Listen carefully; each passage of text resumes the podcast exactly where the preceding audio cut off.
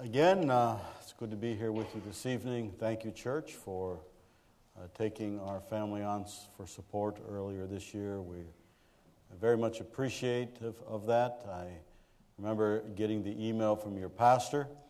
Um, I had to make sure it wasn't a fake email first. but uh, appreciate that so much. Um, I think and hope that you saw through the video. We have a lot going on. Have a lot of opportunities, a lot more things that we can do. We don't know all that God has in the future. We just want to make ourselves available to do whatever God would have us to do. It's a needy land, it's a needy continent. There's a lot of places on that continent that uh, people just aren't fighting to go to. They're fighting there, but people just aren't so much willing to go to. And God's kind of put our group of people in Kenya right in the midst of some of those areas and have a lot of opportunities. And we want to take, uh, avail ourselves of those opportunities. Turn your Bibles this evening to the book of Genesis. Genesis chapter number 45. We're going to begin reading in just a moment in verse number 9. And I'll have you go ahead and stand. Um, we'll read from verse number 9 all the way down to the end of the chapter. Um,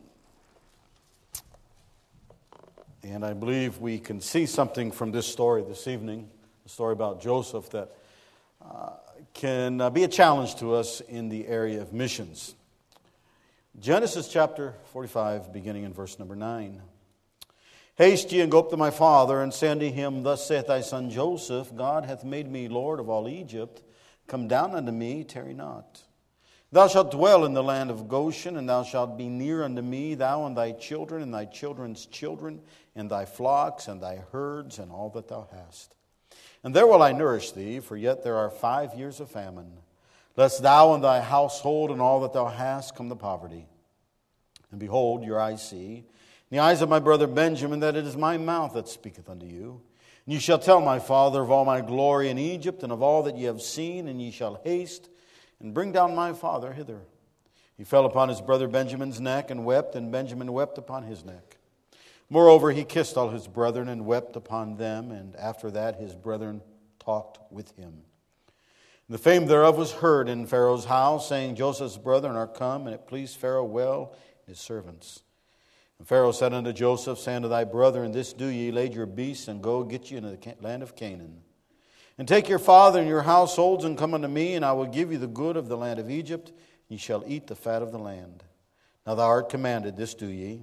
Take you wagons out of the land of Egypt for your little ones and for your wives, and bring your father and come. Also regard not your stuff, for the good of all the land of Egypt is yours. The children of Israel did so, and Joseph gave them wagons according to the commandment of Pharaoh, and gave them provision for the way. To all of them he gave each man changes of raiment. But to Benjamin he gave 300 pieces of silver and five changes of raiment. And to his father he sent after this manner ten asses laden with the good things of Egypt, and ten she asses laden with corn and bread and meat for his father by the way. So he sent his brethren away, and they departed, and he said unto them, See that you fall not out by the way. They went up out of Egypt, and came into the land of Canaan unto Jacob their father and told him, saying, Joseph is yet alive, and he is governor over all the land of Egypt. And Jacob's heart fainted, for he believed them not. They told him all the words of Joseph, which he had said unto them. And when he saw the wagons which Joseph had sent to carry him, the spirit of Jacob their father revived. And Israel said, It is enough. Joseph, my son, is yet alive. I will go and see him before I die. Let us pray. Father, as we take a few moments and consider this story of your servant Joseph, Lord, what an example Joseph has been and continues to be through these thousands of years. Father, I pray that as we look at this story this evening, and Lord, I think we see some things that are important for us in the day that we live, and I pray that we would search our hearts. And Lord, if there be something in our heart, in our life that Lord, uh, ought not to be there, or Lord, some things that uh, are not as they should be, I pray that you would just uh, help us this evening to give those things over to you. Lord, challenge us from your word. In Christ's name we pray. Amen. You may be seated. I'm sure this story this evening is not unfamiliar to us. What a wonderful story it is. It's really one of my favorite stories in all the Bible. To be there at that time when Joseph revealed himself to his brothers. Imagine seeing that take place. We didn't read uh, that portion where that took place. That took place in verse number three of the same chapter. Uh, we know that Joseph's family was in the midst of that famine that was all over the world. Uh, uh Jacob sent the brothers to Egypt looking for some food. Joseph immediately recognized his brothers. And he did not reveal himself immediately. He, he wanted to see were his brothers those same scheming, conniving brothers that had sold him years before as a slave? Or was there some remorse in their life? Was there some changes that took place? Was there some maturing that had gone on? So he laid some tests. He gave them some tests. And it came to the place where Joseph saw all that he needed to see. And he decided it was time to reveal himself. And in verse number three, he said those words to his brothers I am Joseph. And the moment those brothers realized this man before them, the one that was in second in command of all the nation of Egypt, was that brother that they had sold into slavery. At the moment that realization came over those brothers, the lives of Joseph's brothers changed. They were never going to be the same again. Kind of reminds me of what happened to you and what happened to me when we realized who Jesus Christ was for the first time. I mean, when we realized he was more than just a word. It was more than just a story that somebody told at Christmas time that Jesus Christ was the Savior of the world, that He had come to provide the sacrifice and the forgiveness of our sins. And at the moment we realized what, what He had done and we accepted that by faith, our lives changed, never to be the same again. We could say this evening that in Joseph's brothers' lives, uh, we could say some things changed, and let me mention briefly in introduction some of those things. We could say that their position changed. See, before Joseph revealed himself, they were subject to slavery and to death. Joseph, as judge, had already sentenced Benjamin to death and Judah. Then offered himself in exchange of Benjamin. But as soon as Joseph told them who he was, as soon as he began speaking to them in their own language, they were transformed from death to a wonderful life. Remember when that happened to you? Remember that moment you met Jesus Christ and your position changed? For myself, I was an 11 year old boy. It's November 12th, 1976. I was sitting in a revival meeting of the Cleveland Baptist Church on a Friday evening in the very back corner of that auditorium, as far as you could get away from the preacher. For many years, I had pretended to be saved. It didn't take me long growing up in church that, to realize that when you said you were saved, people were happy. Ah, I wanted people to be happy with me. So I told them I was saved, and they were happy. They even baptized me. They were so happy. But I wasn't saved. I was pretending, and I knew it. That evening, that eva- there was an evangelist by the name of Al Lacy that I got up to preach. He preached the message, he, or he gave the title of his message, and when he gave the title of his message, it captivated me. See, I'd grown up in church, so I knew the language, I knew what the Bible had said, but the title of his sermon didn't quite go with everything that I knew, and so it was captivating me. The title of his sermon, uh, and it came, he took it from the book of Acts, the story of Simon the sorcerer. The title of his sermon that evening was The Man Who Missed, God, uh, missed Heaven by 12 Inches. I thought, what? I, the Bible doesn't say anything like that. I never heard my pastor preach anything like that. Somebody died and they got 12 inches from heaven and they fell back into hell. Uh, what's this man talking about? So I, he had my attention. Of course, he's talking about having a knowledge in the head knowing in the head, but never allowing it to change your life, change your heart. The difference between the head and the heart being 12 inches. Every time he pointed his finger that evening in that mess, it didn't matter if it was in that direction, it seemed like it was pointing right at me. By the time the invitation came, I was ready. I was ready to get saved. I went to my father. I ran to my father, who thought I was saved. I told him I was saved. I told my father I wasn't saved. We went down and we knelt at that old fashioned altar. And when I got up off my knees that evening, understand, my position had completely changed. Not only did the position of the brothers change, but their privileges changed. See, before Joseph revealed himself, they were strangers, not even part of Pharaoh's kingdom. But after the announcement of Joseph of who he was, they became the favored group in all of Egypt. And oh, what privileges changed for me when I met Jesus Christ. See, before I got saved, I belonged to my father. My father was Satan. And listen, we understand we inherit from our fathers.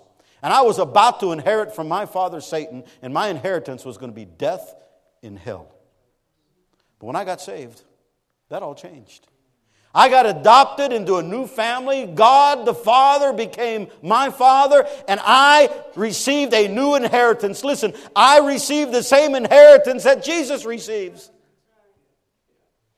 What a privilege that came to me because of salvation and came to you because of salvation. Not only did their position change and their privileges change, but we could also say their prospects changed. See, before Joseph revealed himself, their survival was really in doubt. Not just because of the judgment of Pharaoh or of Joseph, excuse me, but because of the famine. It was an act of desperation that moved Jacob to allow those brothers even to take Benjamin with them into Egypt. But now, not only were they going to make it, they were going to live like kings. And none of this was due to their own behavior, it was all due to the mercy and the grace of Joseph. The suffering of Joseph had allowed for the blessings of the brothers. And as we remember this story this evening, remember you and I, we're in the place of the brothers. It's because of the mercy and the grace of Jesus Christ that we can be pardoned and have eternal salvation. So understand when Joseph revealed himself to his brothers, his brothers changed. They were, not, they were not going to be the same. Life was going to be different from there on out. Just as it was for you and I when we received Christ. But now the brothers know this man's Joseph. Now they know that this one that they've been dealing with is their brother that they sold into slavery. And Joseph, we read the story, Joseph closed the door. And he told everybody to leave. And he took some time with his brothers and they wept and they hugged and they, eh, they forgave each other and they probably told some stories and they enjoyed a little bit of fellowship. And then Joseph gathered his brothers around. He says, Brothers, wait a minute, listen to me. Everything's different now. Lots have changed because you're my brothers. But before you enjoy the blessings of being my brother, before you enjoy all that Egypt has to offer you, because you are my brothers, I have something you need to do first. I have a job for you, brothers. Brothers, I am giving you a responsibility. Brothers, I'm commissioning you to do something on my behalf. See, brothers, Father, who lives back in Canaan in the midst of that famine, he doesn't know that Joseph is alive. Uh, brothers, back in Canaan, your wives live there, and your children live there, and your servants live there. They don't know that Joseph is alive. They don't know that there's some blessings waiting for them here in Egypt. Brothers, there's a famine going on. Brothers, I'm commissioning you to go back to Father and tell Father that Joseph is alive. In church this evening, when we got saved, you understand God could have, if He wanted to, He could have immediately taken us to heaven. As an 11 year old boy, when I received Christ, God could have immediately taken me to heaven to begin immediately enjoying life before the throne of God enjoying all that heaven has to offer. But God did not do that. Because when we got saved, God said, Now wait a minute. Before you enjoy these blessings of being my child, before you enjoy the blessings of heaven and all that it has to offer, church, before you do that, I I have a job for you. I have a responsibility for you. Church, I'm commissioning you to do something on my behalf. Church, there's a famine going on out there in the world. And church, I need somebody to go out into the world and tell the world that Jesus is alive. I'm commissioning you to do this on my behalf. I want to take the next few moments and I want to look at this commission that Joseph gave to his brothers. Let's compare it just a little bit to, to that commission that Jesus Christ has given to the church and see if we can be reminded of some things this evening. Notice with me, first of all, in verse number 9,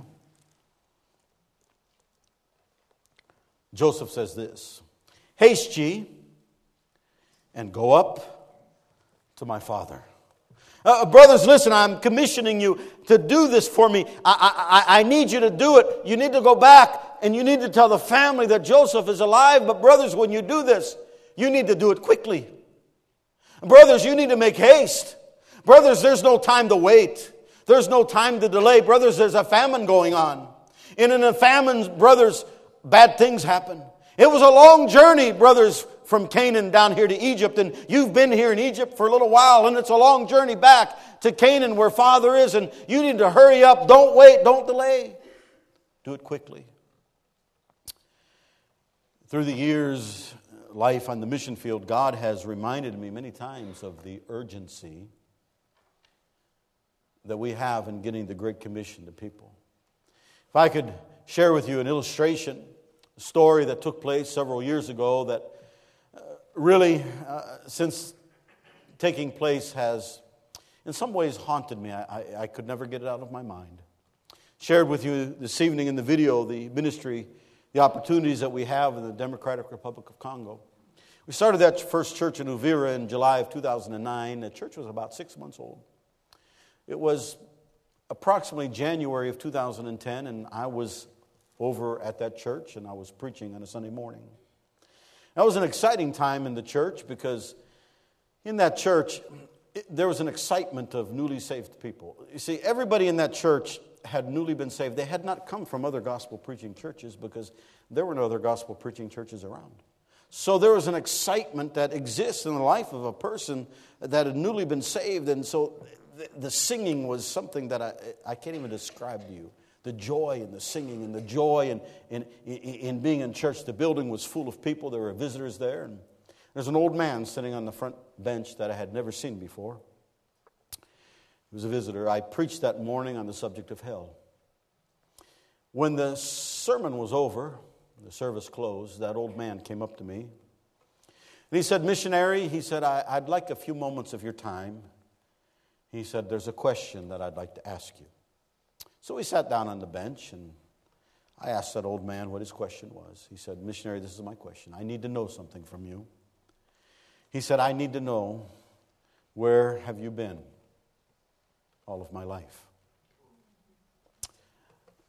Now, we were conversing or communicating in the Swahili language. Um, in Kenya, we do most everything in English, and so Swahili, my Swahili is not as fluent as it could be. And so there was a, something uh, lost in the translation. I thought the man was asking me for my testimony.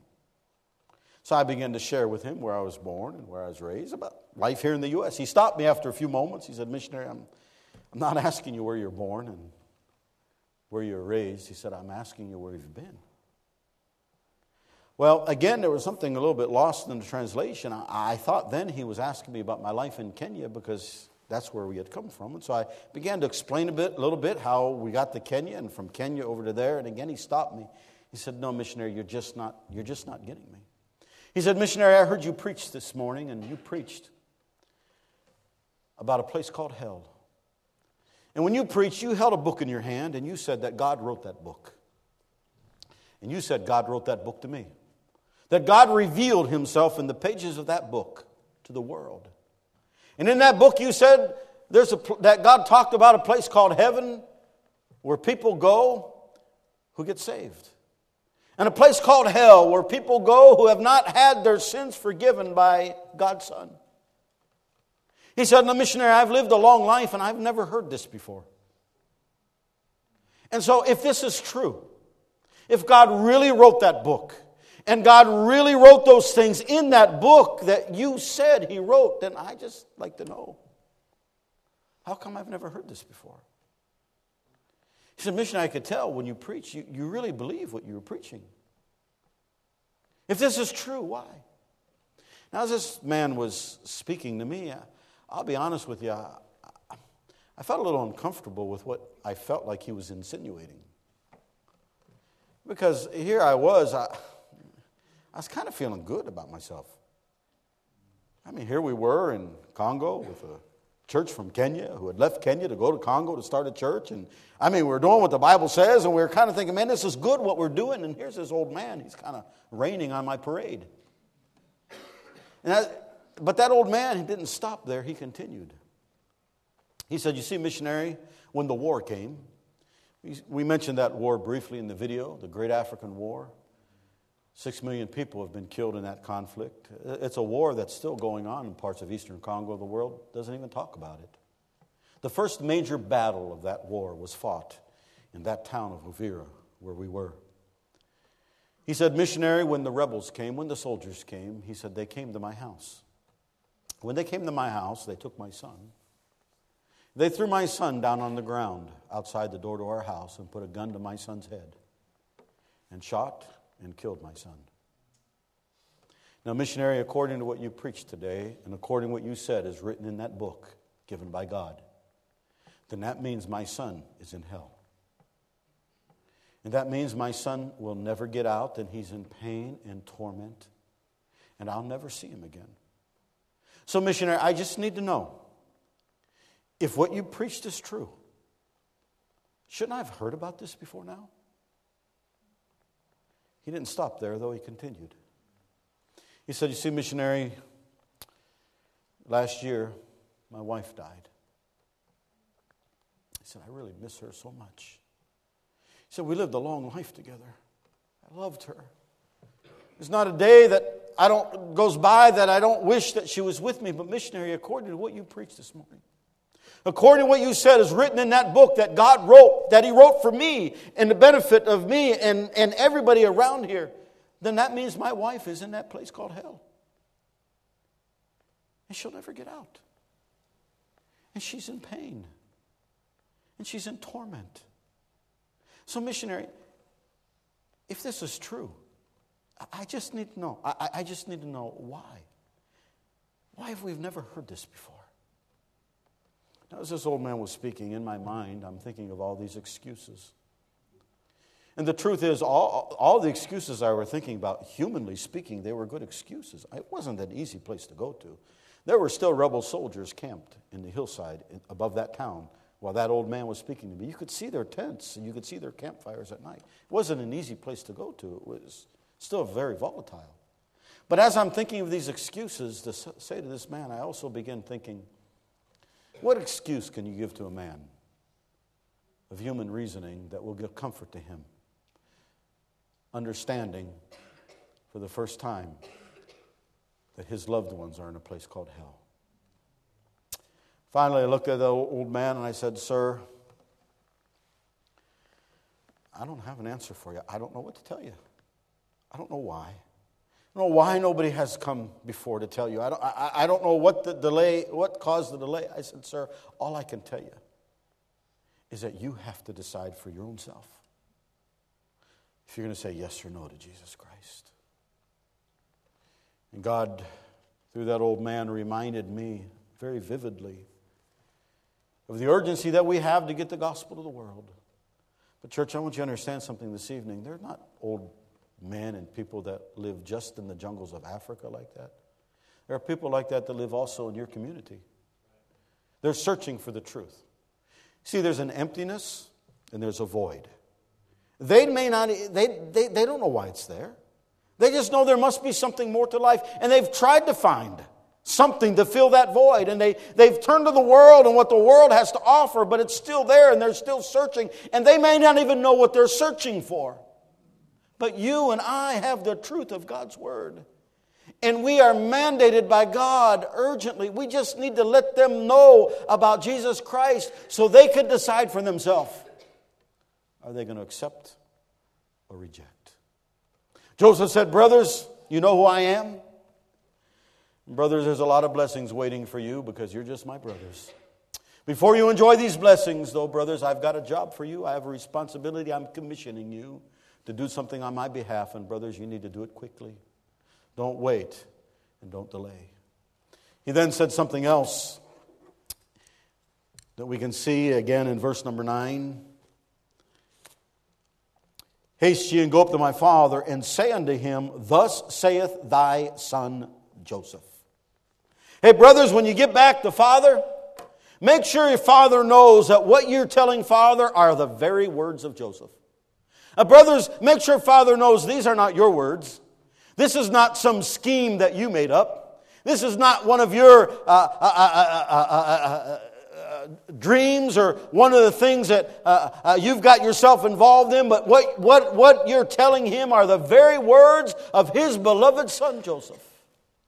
Make sure you deliver that message faithfully to Father, brothers.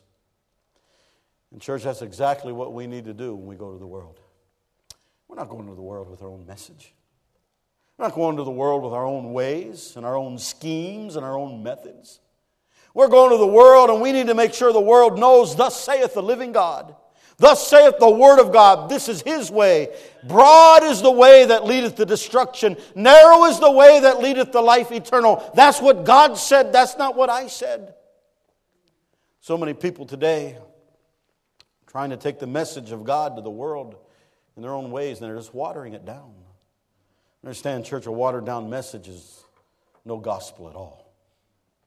Joseph said to his brothers, Brothers, listen, I've got a job for you. You know who I am. There's a lot of blessings waiting for you because you're my brothers. But first, I have something you need to do. And you need to do it quickly. And you need to do it faithfully. Deliver the message exactly the way I give it.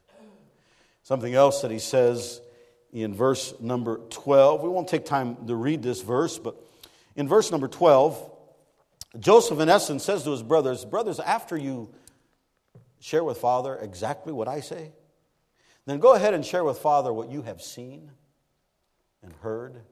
Go ahead and share with Father how life has changed for you since you met Joseph. Brothers, what he's saying is, is brothers, go ahead and share your testimony with Father. And church, when we go out to the world, we tell the world about Jesus Christ and we share with them the gospel. Sometimes they're going to talk to us about things that we don't quite understand. You see, sometimes people out in the world, they're going through some issues and problems in life that we're not going through because we've met Jesus Christ. And sometimes we're going to have to say to people, listen, I'm not quite sure and I don't quite understand what you may be going through in life right now, but let me tell you about myself. Let me tell you how it was for me before I met Jesus Christ. Let me tell you, I was living for myself. Let me tell you how sin was ruining my life. But let me tell you how it all changed when I met Jesus. Let me tell you how he brought my family back together. Let me tell you how he changed the lives of my children. Let me tell you how he's answered my prayers. Let me tell you what Jesus has done since I've met him. See, we all have a testimony to share with people. And there's a power, there's real power in a testimony. Joseph said to his brothers, Brothers, listen, you know who I am. Uh, brothers, you know there's a lot of blessings waiting for you because you're my brothers. Before you enjoy these blessings, I've got a job for you. I have a responsibility for you. Brothers, I'm commissioning you to do something for me. And brothers, you need to do it quickly. Don't wait. Brothers, you need to do it faithfully. Deliver the message exactly the way that I give it. Brothers, go ahead and share your testimony. Then Joseph, or in the story here, we find something else in verse number verse number 20.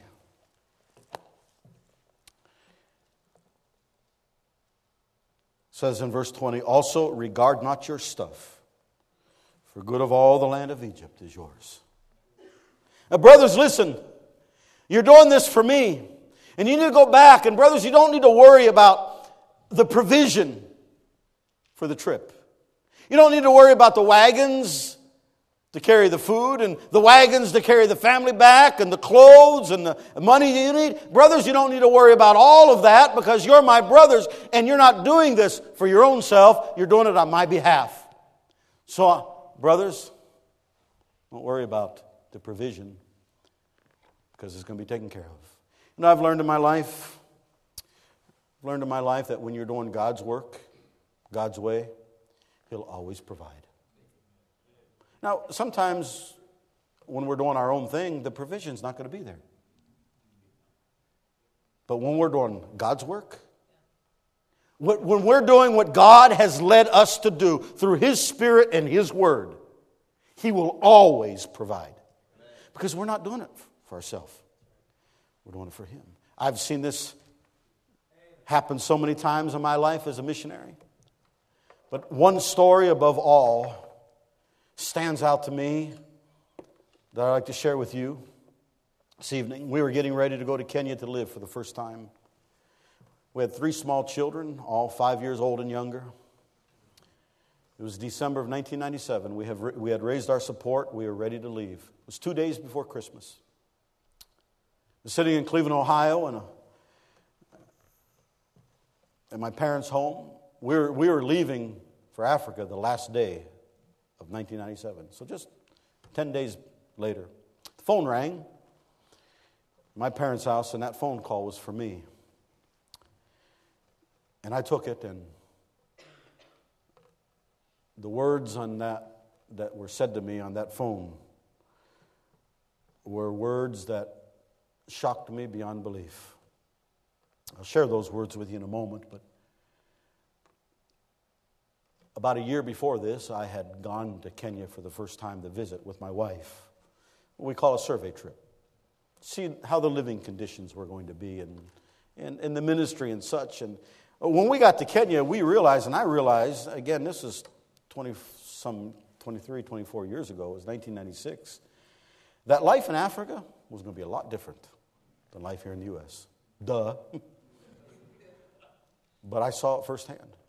I saw especially it was going to be difficult on my wife.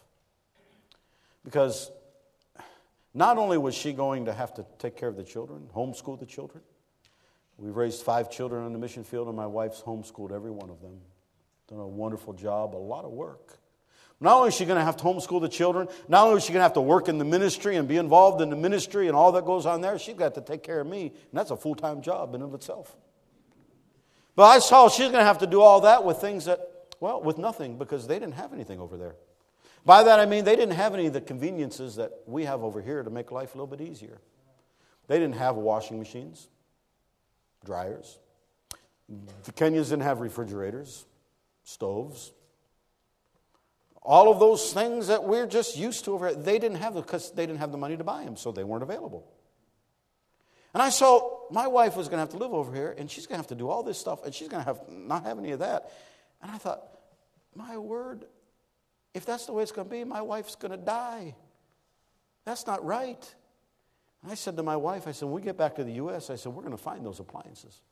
We're going to buy them and we're going to ship them to Kenya so that you can take care of the home. I made her that promise. So we got back to the U.S. and I started looking for those things. And understand, this was the days before internet. There was a day before the internet, by the way. Okay? we forget that, but there was.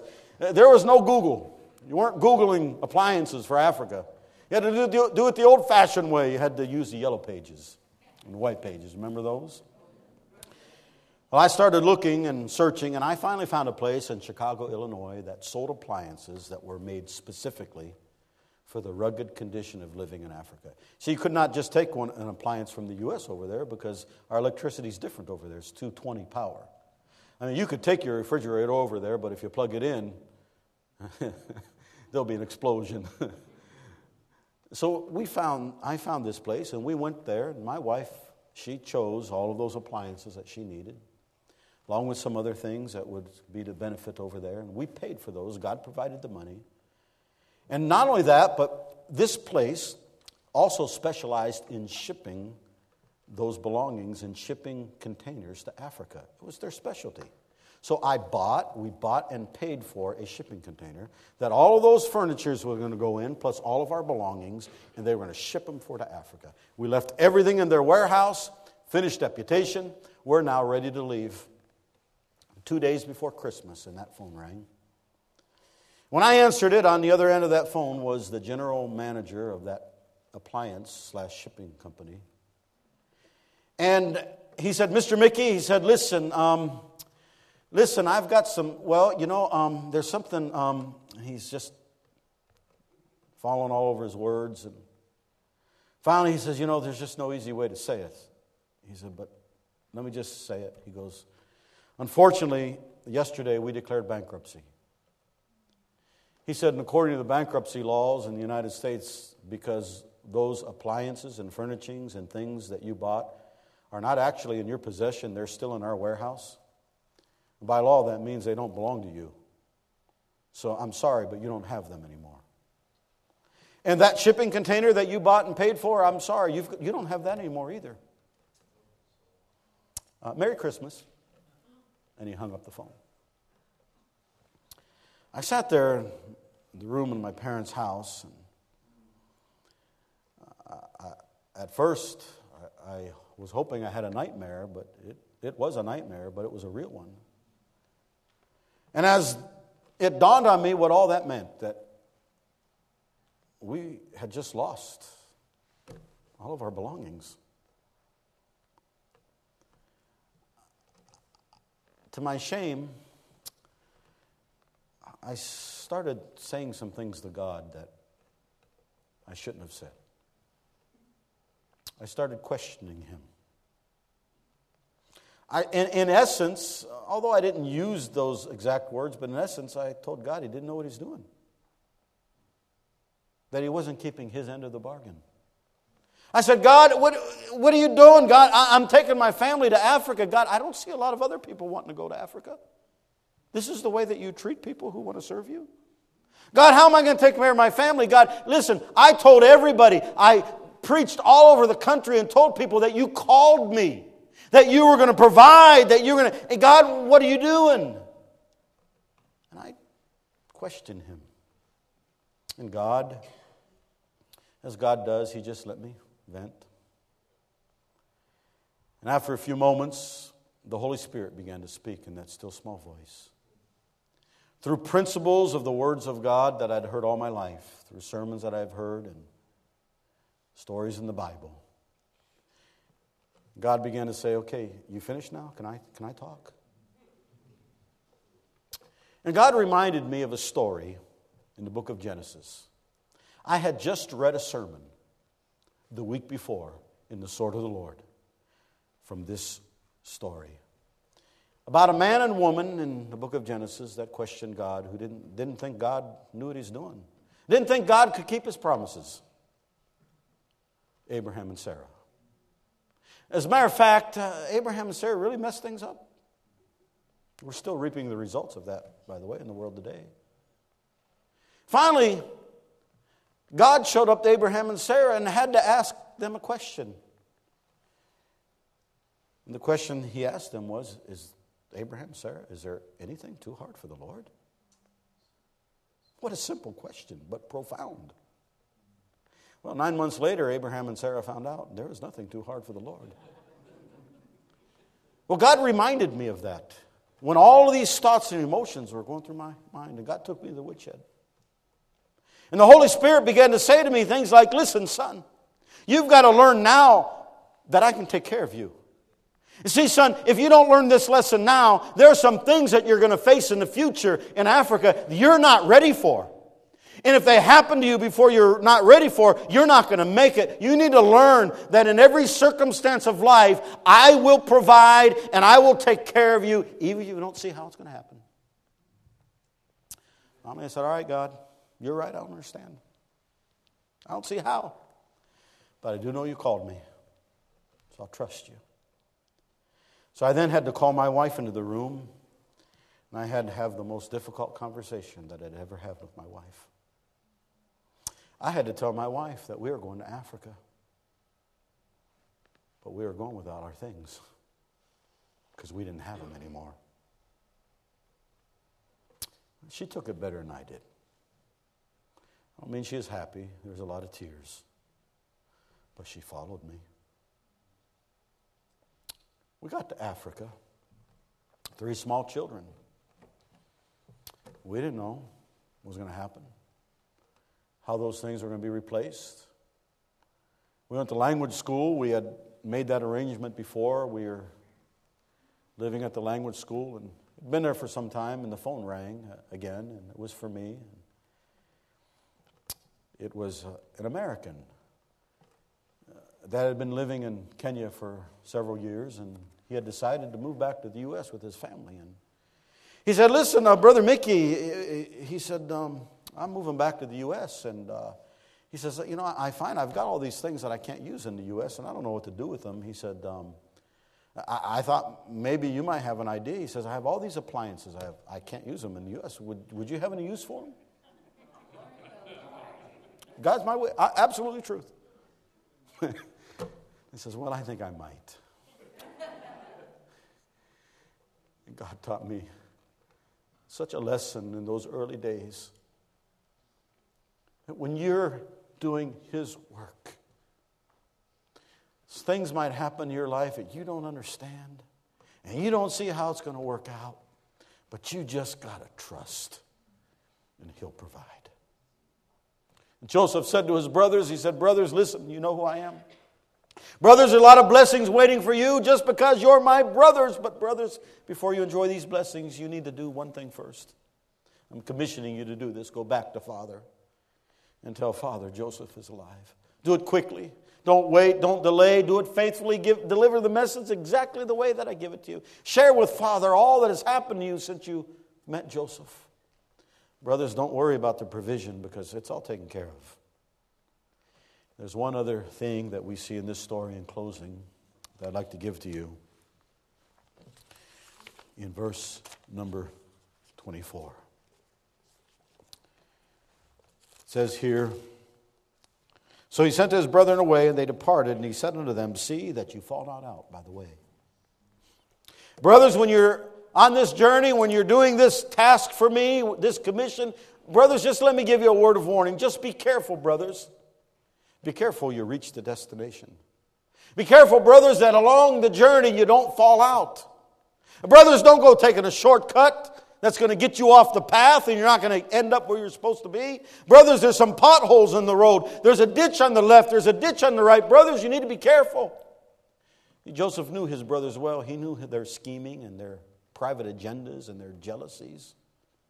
He says, Brothers, be careful that you don't fall out along the way. Church, this evening, I think that's a word of warning for all of us. The temptation comes in life to fall out along the way.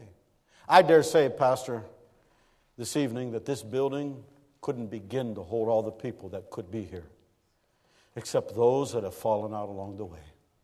Saved people, but somewhere along the way they got discouraged and they quit. Or somewhere along the way they got offended. Maybe the pastor offended them. Somebody said something to them they didn't like, and it caused them to fall out along the way.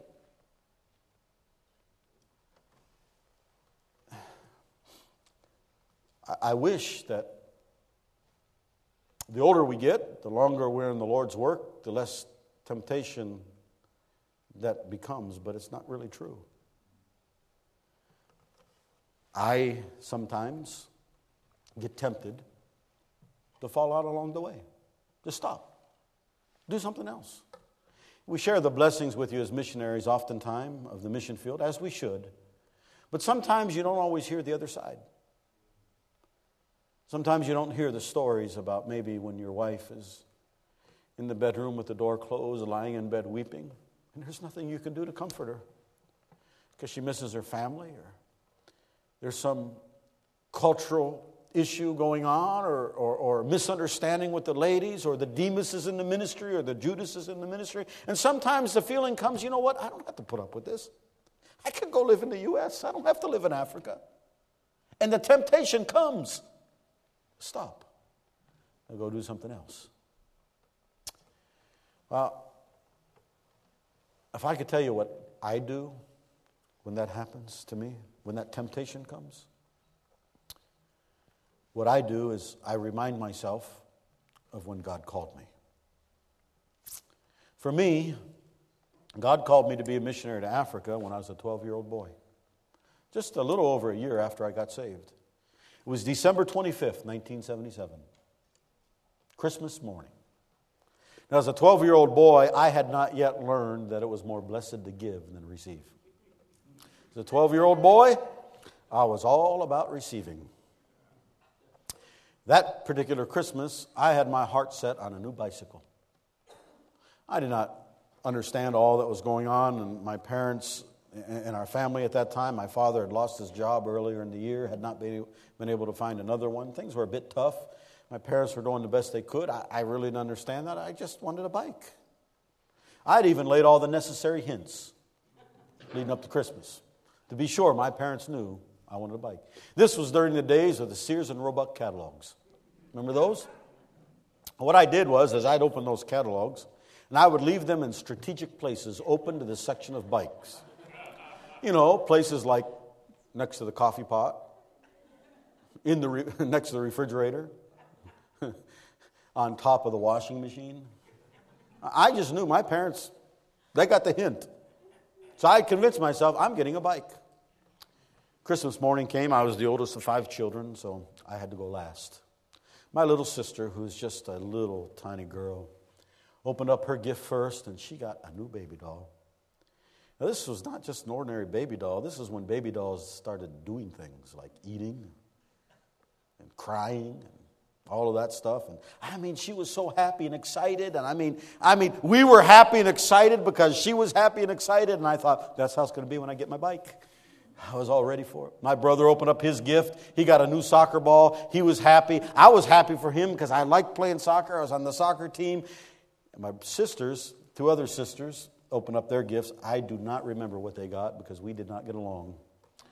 So I just know they got something. Hopefully, it was a lump of coal, but I don't remember. But it's my turn now. And I knew I was going to get that bike. And my parents handed me a small package. And I looked at that small package and I thought, there's no bike going to fit in that package. But I thought, you know, my parents are just a little tricky. They, they saw all those hints that I was leaving around for the last several months, those pictures of bikes in a catalog. So they cut those pictures out and they put them here in this little package. And I'm going to open that package, and there's going to be pictures of a bike, and that bike's waiting for me in the basement. So I ripped that package open, and no, there's no pictures of a bike. It was a book. Imagine a book for Christmas? Now, listen, honest truth, we lived right down the street from the Cleveland Public Library, one of the greatest libraries in the world. And I thought, if I wanted to read a book, they've got ten thousands of books there.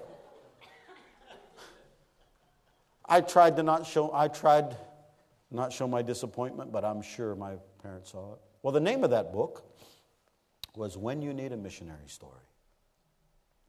Now, understand, it wasn't that I didn't like missions, I knew about missions missionaries had eaten in my house, and we had them at our church all the time. I'd heard them preach, I'd seen their pictures. Matter of fact, we, we had missionaries out of our church. Right now, our church has 17 missionary families on the field somewhere. So I knew all about missions. It wasn't I didn't like missions, but I didn't want a book about missions at Christmas. I wanted a bike.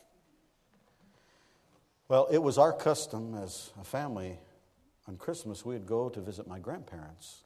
They lived several hours away in the state of Pennsylvania, so we were getting in the family car to make that trip. And my mother said to me, She said, Son, while we're driving, why don't you take that book with you and read that book? Was I going to say? No.